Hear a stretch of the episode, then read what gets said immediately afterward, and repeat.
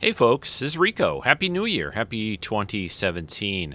Uh, thanks for always, as, as always, for uh, listening to Treks in Sci Fi. This week, uh, for the first show of 2017, it's a vidcast. So that means you're going to have to go over to Vimeo, V I M E O. Dot com. I highly, highly encourage you to go check this one out because it was a lot of fun. Uh, I looked back at uh, 2016 and picked out some of my favorite movies, television shows, books, comics, and so forth.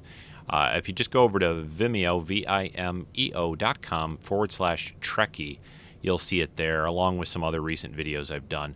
Uh, the full link will be uh, up on the podcast notes over at treksinsci-fi.com. It'll also be posted on Facebook, Twitter, all that other good stuff. Uh, it, the actual video is at uh, vimeo.com slash forward slash 1977 11573. But if again, if you just go to Trekkie, vimeo.com slash Trekkie, you'll see all my videos there. All right, so that's it. About uh, probably next weekend will be a guest cast, I think.